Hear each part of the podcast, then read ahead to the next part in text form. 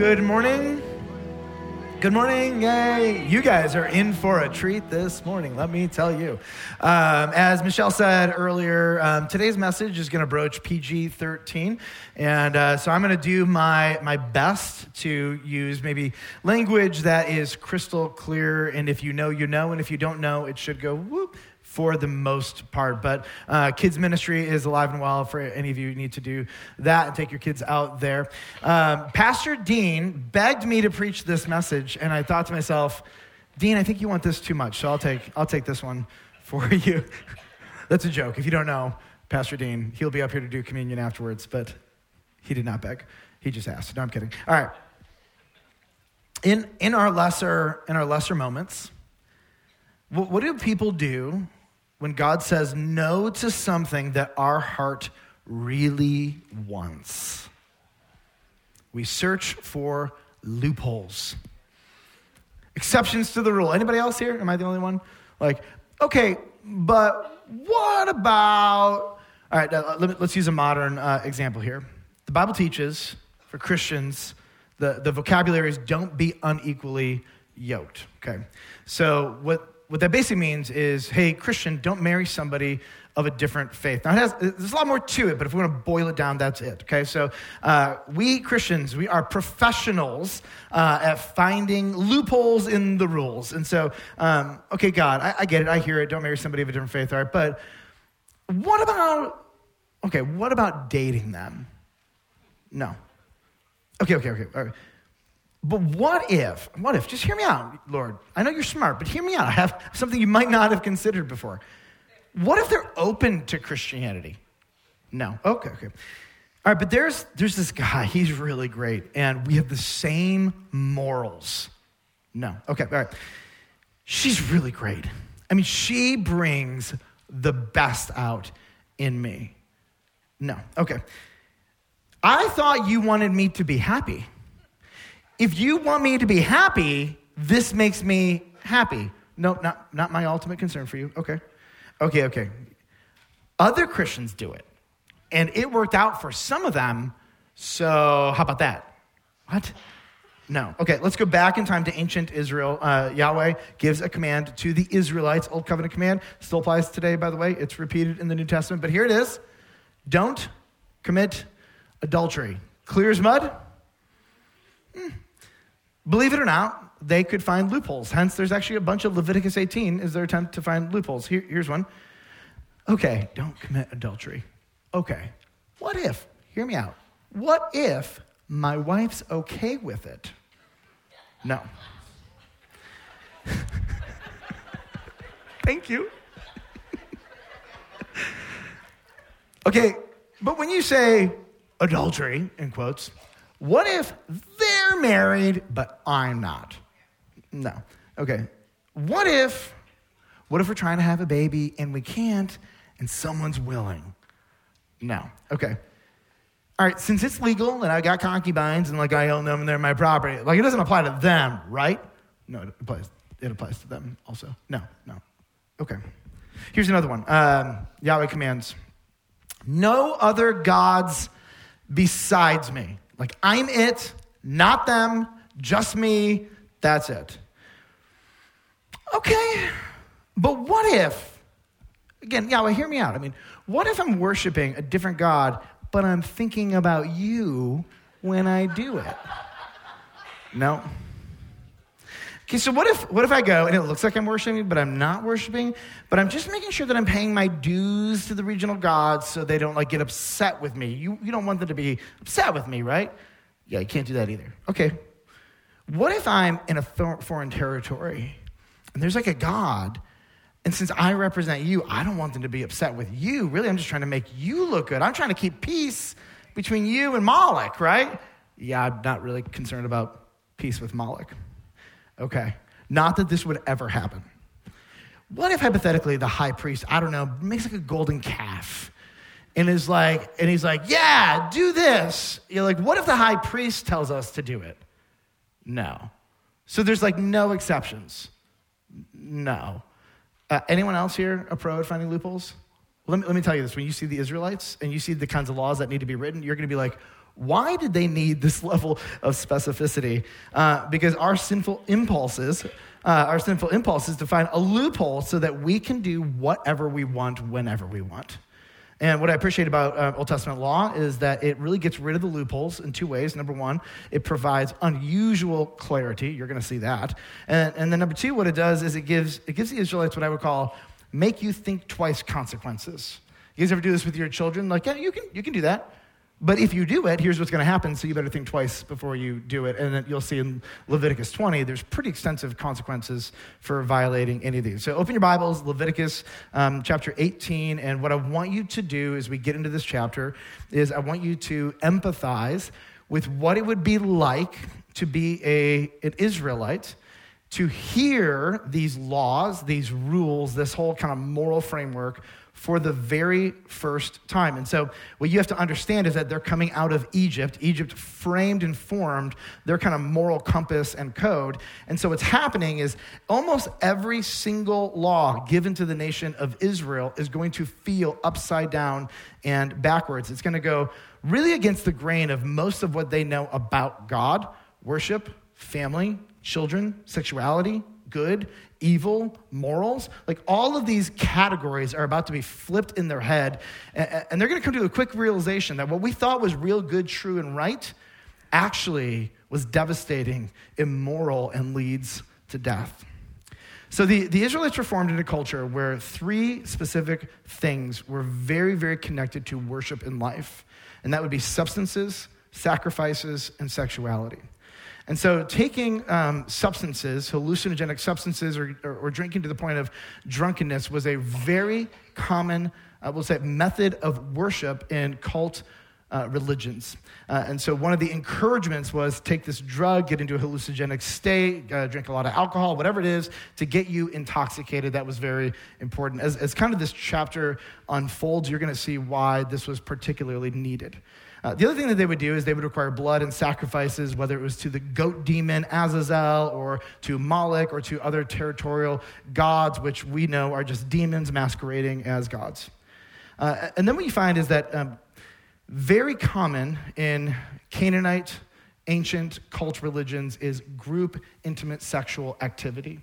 And, and all of these three things would kind of converge, and these were normal for the Israelites. Now, I, I want to say this Egypt would participate in these things to a degree. But the land to which they are going are going to take this to levels that are unimaginable even for your brain. And so they're about to go to a land with zero restraint in any way. And what you're going to see is uh, these laws are going to show you the level or the lack of restraint uh, that the Canaanites had. Now, just to give you even like a sneak peek into even what, what they had in Egypt, uh, one of the most ridiculous verses in, in the Old Testament, Exodus chapter 32, verse 6, the people are worshiping this golden calf. And here's what it describes in their worship it says, The people sat down to eat and drink. Have you ever seen this? And they rose up to play. All right, well, I'm not going to say out loud what that is, but I think you can infer that this is a nice Hebrew way of, of the third category of some intimate things in groups that should not be happening. What was normal or semi normal in Egypt, that, okay, was going to be taken to unimaginable levels when they went into Canaan. And so, this lure of substances and sacrifice and group sexuality and the name of worship was going to draw the hearts of these people, I think, in a way that most of us, when we see it, will probably not understand. Because if you read this list of laws and your heart goes, ugh, right? Good. That means you grew up in a culture right, that actually was formed by the laws that are about to be given. They didn't. They grew up in a permissive culture where everything was okay. And they were about to go to a place where even in Egypt there were some rules. They were about to go to a land where there were going to be no rules. But God is going to separate, to set apart a group of people, and they were going to be different. They were going to be disciplined. They were going to be odd. They were going to be, as the, as the Hebrew Old Testament says, holy or set apart. Here's the problem they don't know what holy is. If you know what holy is, it's because someone told you. They don't know. And they, they have a notion of right and wrong, but it's really unformed, and, and, and God's got to clarify it and, and really help them see what is holy. So, Leviticus chapter 18, verse 1, regulations on sexual intimacy. Verse 1. The Lord spoke to Moses, saying, Speak to the people of Israel and say to them, I am the Lord your God. You shall not do as they do in the land of Egypt where you lived. And you shall not do as they do in the land of Canaan, that's the promised land, to which I am bringing you. You shall not walk in their statutes. So here it is. You don't get to justify something as good, right, or appropriate because, well, that's what I grew up with. And, and you also don't get to justify something as good, right, and appropriate because, well, look, everyone around me is doing it. In fact, what we see here is that for the people of God, our standard of good, right, holy, and appropriate is not the past, it's not our present culture, but it really is the Word of God. Um, a couple weeks back, my wife and I celebrated our 20th wedding anniversary. We went to Iceland. If you go on our Facebook page, you can see amazing pictures, beautiful land, totally vast, unbelievable. Uh, culture and people are wonderful, but there is just one strange part of this culture that does not make sense to me. And so this is very common in Iceland and uh, other Scandinavian countries. And so here's, here's what would happen. Uh, their dating and, and sexuality culture are are inverted from ours. And so there's not a lot of people on this island. There are as many people in Iceland, okay, that live there as three Elgins. So take the total population of Elgin, times it by three, and that is the whole country. And about 80 to 90% live in one like capital city. Everybody knows each other. Like, and, and so there's, there's not like a ton of people where you're gonna be able to like, I don't know, go on a date and then never see them again. So if you go on a date, you're going to see them within the week. And there's only a handful of hangout spots, and so people, you get to know people pretty quick. It's a small community. So here's how they handle dating culture it is very normal, and I mean normal. You meet somebody, you've never met them, or you know them, and you just go home and hook up. That's it. You see them the next day, you never talk about it, it's no big deal. It's no big deal. That's just how they do it. But you know what it is a big deal? The DTR. How many of you guys know what a DTR is? It is the define the relationship discussion. Very important. You've been in a relationship and you're like, okay, what is this? Like, are we together? Am I your girlfriend? Am I your boyfriend? Like, what's happening? The DTR, super important conversation to bring clarity to who we are. That is a big deal. Men are petrified to have the DTR conversation. They'll take you home. But, but it's interesting because when you do this, you've already, you've already spent the night together. That's already like happened, right? That was, that's, that's no big deal then, right? Uh, but this conversation is huge. And so it's interesting as a cultural, super high value for the family, very, very low value for sexuality outside of that context. It's just free. And it's also not an accident that this country, of all the countries in Europe, has the highest rate of chlamydia in the entire country. And so you can start to see, by the way, these kinds of behaviors have real life consequences. And so, Christians, let's say I'm a single and I move over to some Scandinavian country or Iceland. Do I just get to take home whoever I want because well, it's just the way they do it here? No, it doesn't matter where you're at or what culture you live in, where you came from or where you're going. Our patterns, our morals, our behavior, what is good, right, and holy is not rooted in what they do, but what God says. And, and this is paramount. If you're going to follow Jesus, you are literally agreeing to say, I am going to not live by what the culture says is good, right, and true, but I'm going to live under the authority of Jesus Christ and his word. We do not live by our heart culture. We do not live by our present culture. And we don't live by our impulses, but by the word of God. Look at verse 4. God says, You shall follow my rules and keep my statutes and walk in them. But why? Here's his answer I am the Lord your God. Verse 5 You shall therefore keep my statutes and my rules. If a person does them, he shall live by them. Why?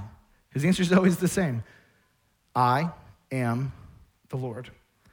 Now, the following regulations in Leviticus chapter 18 are going to blow their minds. They are going to feel upside down. Uh, everything that they thought was good is going to end up being actually not holy.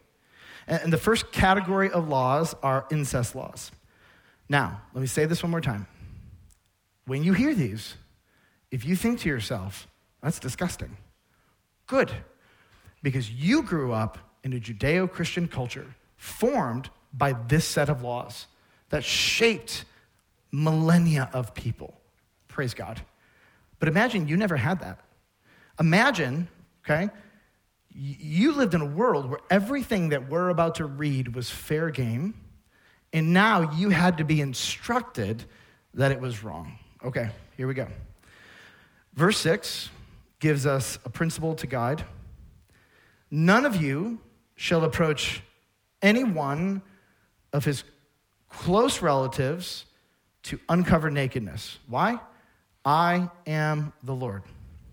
You can hear it. You just hear their loopholes. Okay. What if? Okay, I hear you. I get it. Duly noted. But, like, what do you mean by quote unquote close relative? Like, you can't mean everyone, right? That's ridiculous. All right. What about my parents? Verse 7 You shall not uncover the nakedness of your father, which is the nakedness of your mother. She is your mother. You shall not uncover her nakedness. You shall not uncover the nakedness of your father's wife. It is your father's nakedness. How many ways do we have to say this backwards, forwards? So that if your brain is trying to find a loophole, how to spend an intimate night with your mother or father, we're going to shut that down right now because it doesn't matter how you slice this thing, that is not okay. And, and I appreciate actually the way that this is organized and it is written. The one body is for the other, and that is it. Nobody else. Monogamous, male, female, marriage together, that's it. You guys, this is it. And, and, right off the bat, there is a value for the family. Well, you're going to see, by the way, every single one of these laws to come are for the protection of marriage. Because if you have a strong marriage, you can have a strong family. If you have a strong family, you can have a strong community, you can have a strong nation. And, and this is what God wants. He is building the institution of the marriage and getting rid of every single possible threat to it. And so, therefore, all of these laws. Okay, all right, Yahweh. I hear you. Mom and dad, that makes sense. Got it. What about my siblings? Verse 9 You shall not uncover the nakedness of your sister, for clarity, your father's daughter. Well, like, what if, I don't know, like, what if it's my father's daughter, but not my mother's daughter? Okay, fine. Or your mother's daughter. Okay, but what if, hear me out, what if they didn't grow up in my house? Whether brought up in the family or in another home. Man, party pooper. Right. What about grandkids? By the way, go back to the story of Sodom and Gomorrah and read one, some of the stuff that happens there, and you'll start to understand like why these things are being said. Verse 10 You shall not uncover the nakedness of your son's daughter or of your daughter's daughter, for their nakedness is your own nakedness. Uh, let me remind you of something God doesn't waste laws. There are not ridiculous laws, there are ridiculous people. Every law is given for a purpose. All right, verses 11 to 18, we're just going to read. Buckle up. You shall not uncover the nakedness of your father's wife's daughter, brought up in your fa- father's family, since she's your sister. You shall not uncover the nakedness of your father's sister, she is your father's relative. You shall not uncover the nakedness of your mother's sister, for she's your mother's relative. Yeah, but what about this next one? You shall not uncover the nakedness of your father's brother, that is, you shall not approach his wife. She's your aunt, leave her alone. Or some of you say aunt. You shall not uncover the nakedness of your daughter in law, but we're not like blood Ugh. She's your son's wife. You shall not uncover her nakedness. You shall not uncover the nakedness of your brother's wife. It is your brother's nakedness. You shall not uncover the nakedness of a woman and her daughter, and you shall not take her son's daughter or her daughter's daughter to uncover her nakedness. They're, rel- they're relatives, and I love the moral clarity. It's depravity. Okay, okay. Like, what if I have a wife and I want to, like, marry your sister so I can pit them against each other? Verse 18, you shall not take a woman as a rival wife to her sister. Dang it, oh. Uncovering her nakedness while her sister's still alive. Every law is given because someone has the impulse to do these things. I read this chapter and I'm like, what is happening? And this is why culture is so important. All right, verses 29 to 23, um, they're going to identify really five behaviors that are fairly deviant, and, and they're going to get called out really specific. Uh, verse 19, and, and this is going to feel a little bit out of the blue, but I think once you see it in its context, you're going to go, I get it. Verse 19 says, You shall not approach a woman to uncover her nakedness while she is in her menstrual uncleanness. Okay, Pastor Dean, incredible job with this whole discharge sermon. Thank you for that. Um, You'll notice if, if you are paying attention and if you're reading this for the very first time, here's what should go through your brain. Okay, you talked about this earlier in the book, and you didn't forbid this. It just said it made us unclean, as do a whole bunch of other things. And so there's a process to get clean. But here, like, this is like pretty strong language. Something has shifted um, from this whole idea of, of menstruation and sexuality. Okay. Verse 19 is not regulating marriage but it's regulating adultery. I want you to watch this because the next verse is connected to this, and I'm going to read it for you and then show you what this means. Verse 20 You shall not lie sexually with your neighbor's wife, and so make yourself unclean with her. All right, translation. What if I'm intimate with my neighbor's wife when she's menstruating because the chances of pregnancy are almost zero. No. N- no. I, don't know how to find all the loopholes. God is apparently anticipating everything. Uh, here's another way of saying it if it doesn't hurt anybody, and my wife never finds out, and there's almost no possibility of a baby, then who cares? Not everybody who's married in this room says, I would care. I care. I care. This is important. All right, verses 21 to 23, they're going to address the possibility of legal loopholes due to religious exemptions. Verse 21 You shall not give any of your children to offer them to Moloch, and so profane the name of your God. Why? I am the Lord.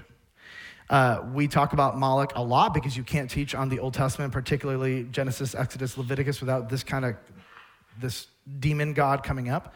Um, but this was the god that it was created and it looked like an animal and it had its arms outstretched and there was a big furnace in its belly and you would light it up till its arms would glow red and then you would take your living child put it on it and burn it alive as a sacrifice to moloch. This is how it happened. It's disgusting. Now you might be asking yourself why is a child sacrifice regulation in a chapter on sexual regulations? Because he was also a god of fertility and so, how do you, and this is the question that people need to ask, like, how do I, how do mothers get to a point where they're willing to do these kinds of things? You make them drunk, you give them hallucinogenic drugs, you numb them with sexuality, and you put them into a stupor, and then you tell them if you don't do this, all your other kids are gonna die. You can see the demonic trap. And then an entire generation's conscience is numbed to the point where they're like, that's just the way it is. Verse 22 brings us to the second possible religious exemption. Uh, you shall not lie with a male as with a woman. And you, you can hear the, the thought process. Okay, but what if the intimacy, what if it's not heterosexual, but it's homosexual?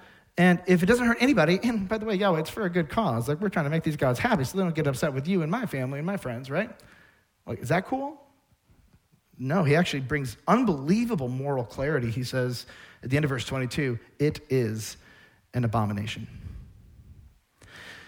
There is not a single Christ follower I have ever met that does not have the same challenge. Every one of us have powerful impulses, desires, and proclivities that the Bible says no. And to follow Jesus is no less, it is more, but it is no less than saying, I I am a sinner and I have proclivities to all sorts of wickedness and sin. It feels right. It is my nature. It is in me. But I am choosing to follow Christ and I'm choosing to say no to my inclinations. Anybody else have a desire to sin this week? This morning? Anybody else have like an, an impulse or a desire to do something that you're like, I know won't make God happy? Uh, that is normal. That is the flesh. That is the life we have to deal with. But following Christ is to say, yeah, we all have impulses and desires, but I let the Word of God tell me what is good, true, right, and holy. And if the Word of God requires me to say no to an impulse, I say, this is my personal act of worship as a follower of Christ. And every one of us, probably every day of our life, have to look at our own impulses, desires, and proclivities and say, it is not consistent with the Word of God. Verse 23 brings us to the third possible religious exemption bestiality. You shall not lie with any animal, and so make yourself unclean with it. Neither shall any woman give herself to an animal to lie with it. And again, the moral clarity is so refreshing. It is perversion. Okay, Yahweh, you were asking me to do the impossible. Why would you ever ask me to subject my family, my husband, my wife, and my children to be tormented and tortured by real demons and real territorial gods with real power. If I don't give them what they want, they will take it out on me. And Yahweh's like, I got you. Stay within the camp. You are protected. Moloch, Azazel, they have no power in the camp. Stay with me and my people, and we will protect you. Le- Leviticus 18, 24 to 30. Um, I, I appreciate just the reiteration of the principles. Do not make yourselves unclean by any of these things. For by all these the nations I am driving out before you, they have become unclean, and the land became unclean, so that I punished its iniquity. And the land, they were, they were so vile to one another into the land that the, the land vomited out its inhabitants. But you, you shall keep my statutes and my rules, and do none of these abominations, either the native or the stranger who sojourns among you. For the people of the land who were before you did all these abominations, so that the land became unclean. Lest the land vomit you out when you make it unclean, as it vomited out the nation that was before you.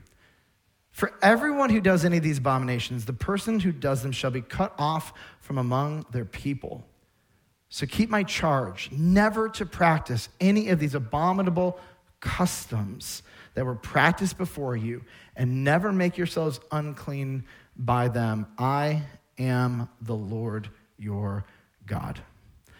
I think one of the greatest evidences of divine origin of these Old Testament laws is that no human would come up with laws like this on their own, and they never had. This is the first time this kind of moral code is being brought into the, into, into the legal conscience of humanity. And, and, so, why would we change? Why would we subject ourselves to an entirely new moral code when the current morality, I'll be honest, it feels good? The current morality works.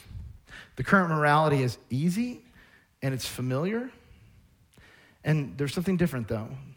Something fundamentally different that, that they they understood that Yahweh was not like the territorial gods, that he was the God of gods, that he was powerful, and he was calling them to be different and set apart, and a people not of death, but a people of life, a people of sacrifice, a people of love, a people of family, a strong nation protected by their God and freed from the demon religions that sought to destroy them.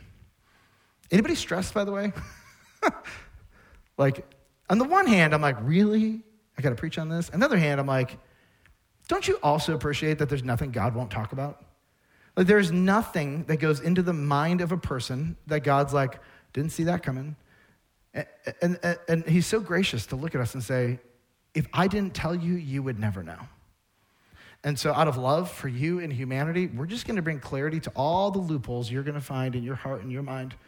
And we're going to bring crystal clarity so that you might live and flourish to the glory of God. Two so what's. The first one is this recognize the power of our cultural moment over your own mind.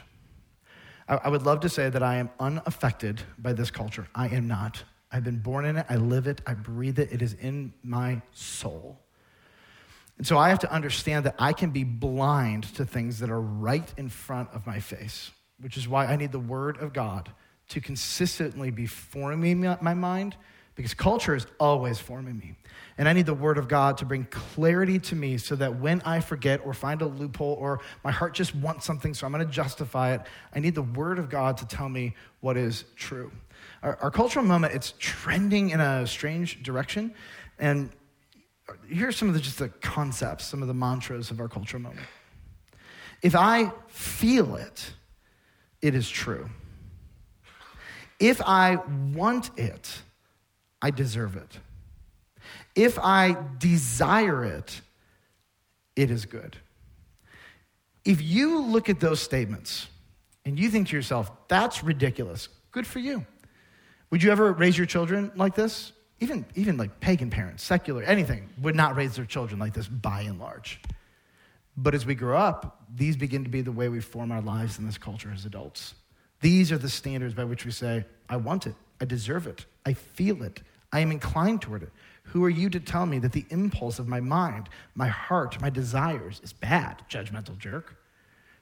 But the Word of God, we're not, it forms us. We're not, we're not formed by the culture, and we don't get to make the Word of God say things that we want it to say. And so maybe here's some better ways to think through this feeling does not equal fact.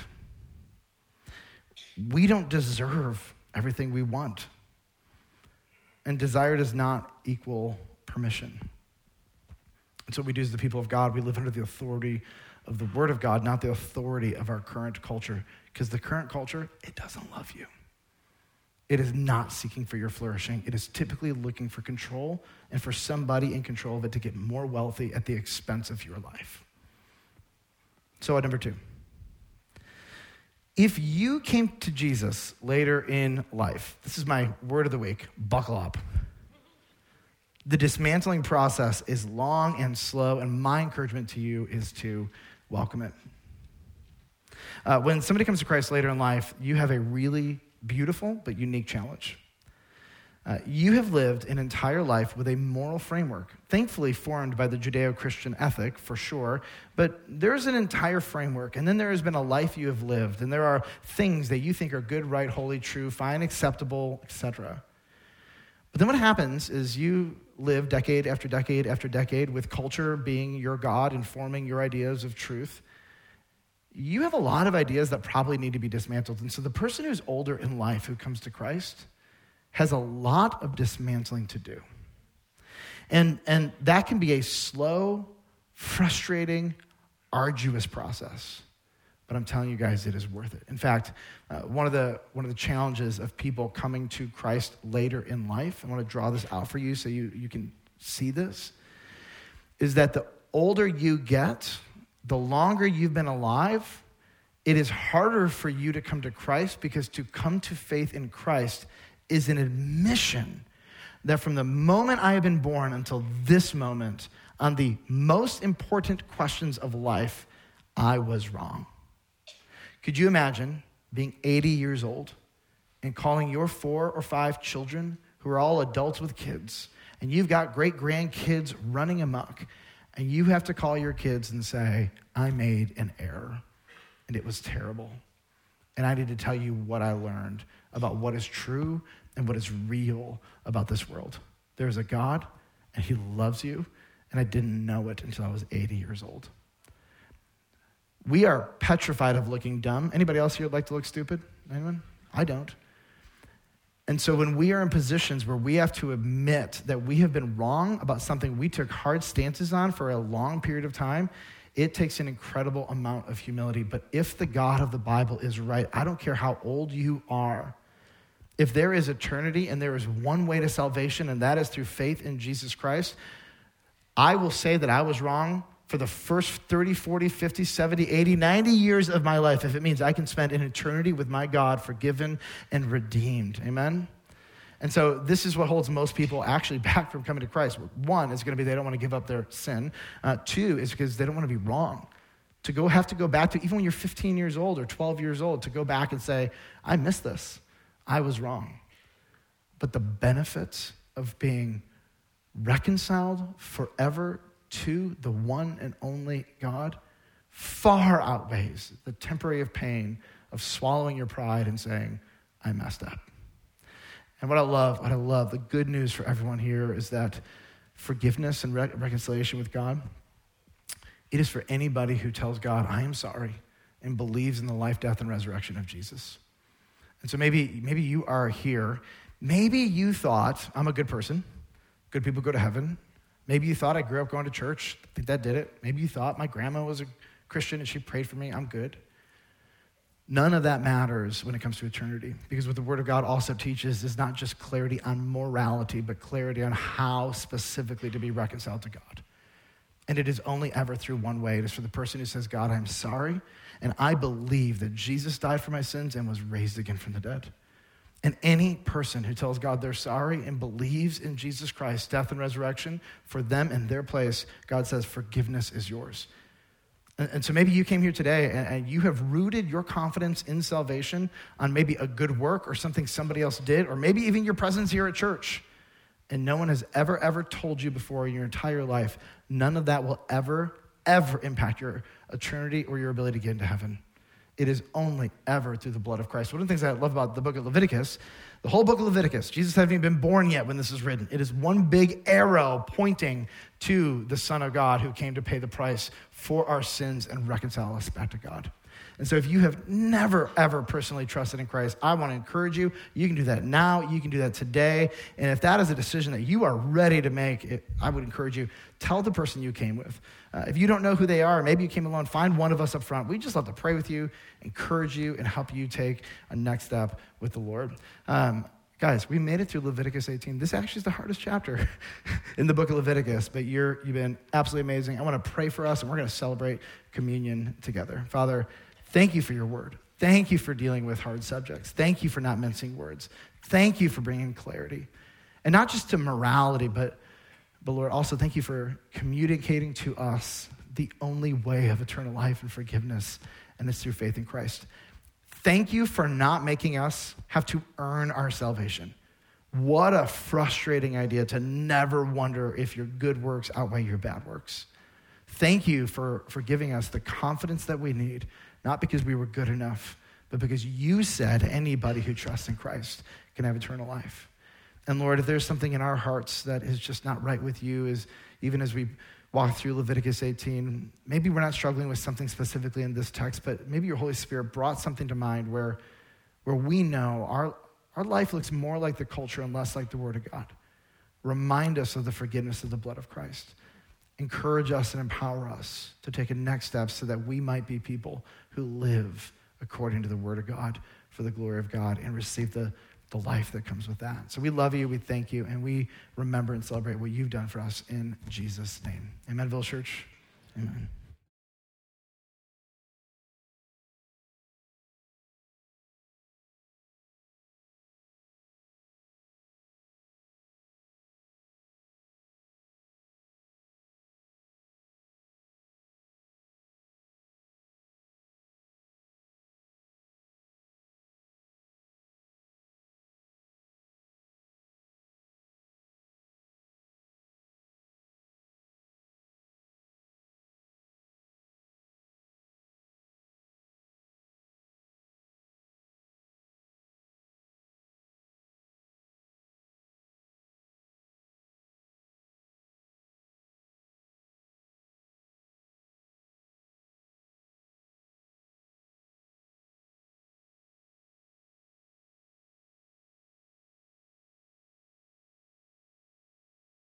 Amen.